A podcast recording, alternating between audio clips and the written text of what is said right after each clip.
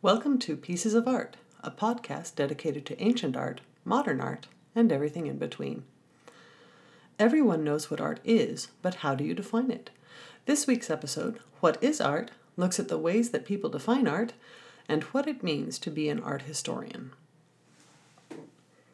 So, when I ask people the question, What is art? I get all kinds of answers self expression, creativity, poetry, music, painting, sculpture, photography, architecture, dance, theater, film, sports, fashion, communication, entertainment, aesthetics. Oh my word, the list goes on. Stanford's Online Dictionary of Philosophy has an entire article dedicated to the question, What is art? It never finds a satisfactory answer. Some people I've talked to say art is everything, which is a lame answer, or art is anything, which is likewise lame. The problem is they're not wrong. Why aren't they wrong? The answer lies in the history of making things, in the relationship between art and craft. Now, this is a relationship that a lot of people don't necessarily think about when they think about art. They think about stuff that you go to a museum and see, not the crochet that your grandma makes Afghan after Afghan out of. Nevertheless, there is a relationship between the two. So here we go. To craft something, is to make something, right? A boat, a house, a wall, a cathedral, dress painting, blah, blah, blah, blah. The list goes on. If you want to learn how to build, let's say, boats, where do you start? You could always just go out and experiment with various materials and shapes until you get something that floats on water, but that would take forever. There are plenty of people who know how to build boats, so go online, find a tutorial, make a boat that way. It might not be the best boat ever, you are practically guaranteed to make a mistake or three, but in the end you will probably have a boat and it will float. There is, of course, a more efficient way. Find yourself a teacher, an expert, and become that person's apprentice. As an apprentice, you start off at your master's workshop there you do menial tasks like sweeping the floor and putting the tools away for as long as it takes, getting used to the atmosphere of the workshop and the way things are done there. During this time, you are also getting an idea of how boat building works. What wood gets used and why, what tools get used for what applications, how it gets set up, what can go wrong, what needs to go right, and so forth. Sooner or later, you start getting to help build the boat yourself and your master teaches you as you go along. When he decides that you are competent enough to make your own boat, he sends you on your merry way. You have just graduated to journeyman boat builder. As a journeyman, you are pretty good at your job. You can build a serviceable boat and it won't sink. You might get a job at another boat building shop with a different master who needs the skills that you've learned. That's cool you now get a lot of practice building boats, and you may learn new skills under this new master too. You get so familiar with boats and the principles of boat building that you can transform almost anything into a boat, and your boats are not just objects that float on water, they are really cool objects that float on water. Eventually, you decide that you want to make the best boat possible, so you spend all of your time, all of your energy, and pour your heart and soul into building the best boat ever. Then you take it to all of the other masters of your craft in the area and say, Here's my fabulous boat! If they agree that this is a really fabulous boat, you become a master yourself and are allowed to set up your own shop. The master boat builder is as comfortable with his tools and materials as a poet is with language. Let's think about language for a minute. The first thing we have to learn is vocabulary. Words and sounds are the raw materials of communication. Putting these words and sounds together into sentences is the next step. Learning grammar follows, and perhaps also learning to read and write. Some people master all these skills and then, because they can, they learn to make words do something else. Listen to the two following examples. The first example is a straightforward piece of prose massacred by yours truly. The second example was written by one of my absolute favorite poets of the 20th century, Robert Frost. There are two ways that the world could end in a heat wave or in nuclear winter. Although I think a heat wave is more likely, nuclear winter is still a very real possibility.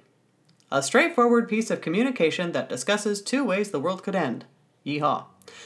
Now listen to Robert Frost. Some say the world will end in fire, some say in ice. From what I've tasted of desire, I hold with those who favor fire. But if it had to perish twice, I think I know enough of hate to say that for destruction, ice is also great, and would suffice. Robert Frost has transformed a straightforward piece of communication into something more, into images and thoughts and feelings and metaphors, into poetry. A master is one who understands the tools of his trade so well that he can transform a simple communication into art. Let's say you are an ancient Greek person and you have just bought a vase made by the famous potter and vase painter Exekias. Exekias is awesome. He is so good at what he does. His vases aren't just pots to put things in. They are beautiful pots to put things in. Their shapes are pretty, and he paints stories on them that are just cool to look at. His stuff is so popular that other vase painters copy it and copy it and copy it and copy it some more. They get copied so much he starts signing his stuff so that you know that you're getting Exekias's work and not somebody else's. This is actually pretty rare in the ancient world. Not very many people sign their stuff. Now, what are you going to do with your beautiful, amazing vase by the famous vase painter Exekias? Are you going to store last season's olive oil in it and throw it in a corner? I hope not. Hopefully, if you have any sense at all, you're going to take care of your precious new vase. Maybe even deciding that it will only ever be used for display, so you put it away on a shelf or on a hook where it can be admired by everybody who comes into your house. Thus, a really ironic thing happens. The vase is so well made, you don't want to use it. It has become art. And the person capable of making that amazing thing is naturally an artist. This, then, is the historic distinction between craft and art. Craft is functional. Art transcends functionality and becomes expressive. In the modern world, when mass production is standard, well made objects are a given. What is left then for the artist to do? The answer to that question may well lie in the whatever it is that transcends functionality, that thing that speaks from one human being to another and becomes expressive. Artists have been chasing after this, whatever it is, since the Industrial Revolution. Actually, since the invention of photography, which made painting wonder what it was going to do next. Now, if you have ever been to an art museum, you may have noticed that the vast majority of art is painting and sculpture, even though I just told you that any craft can be transformed into art. You may also have heard people distinguish between fine art and decorative art. There's a reason for this, and it deals with the importance of stories. Stories tell us who we are, where we come from, give us role models and examples of what to do and what please not to do. They explain our relationship with the world around us. We tell stories and we hear stories from the time we are very, very young. Sometimes we get bored, and so our teachers try to make the important stories a little more exciting. The easiest way to make a story more exciting is to act it out. When you see something happen, it's easier to remember. And this is where theater begins.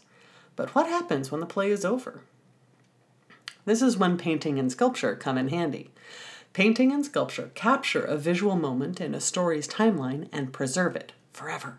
They require no specialized knowledge to understand, other than the ability to remember the story that they tell. As a result, they are the easiest things to recognize as being art.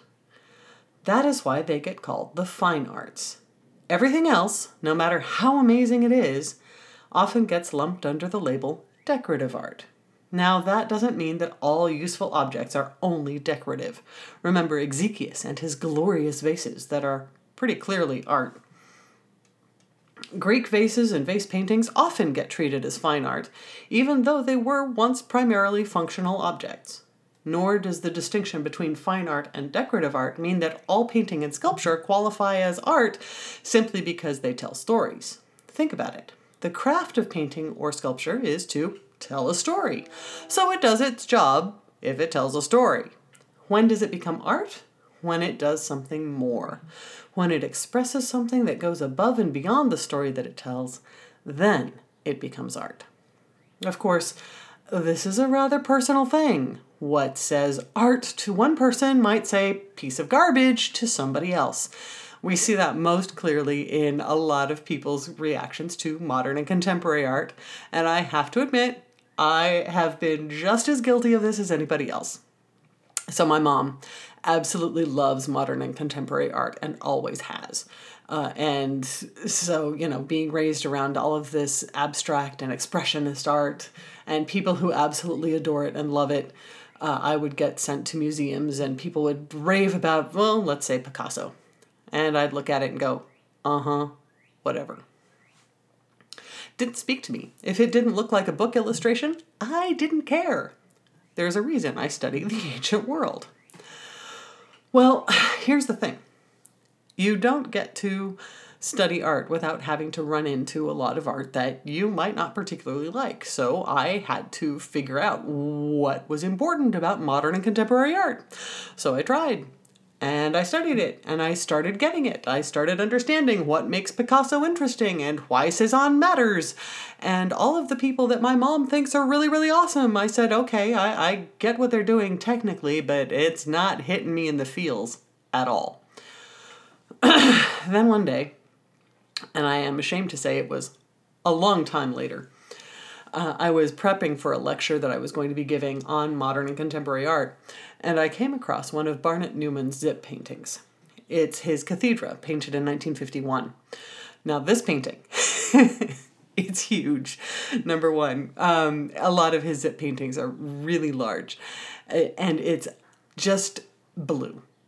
It's this huge expanse of my absolute favorite color of midnight blue, and it's divided in the middle by a single zip, a single line of white.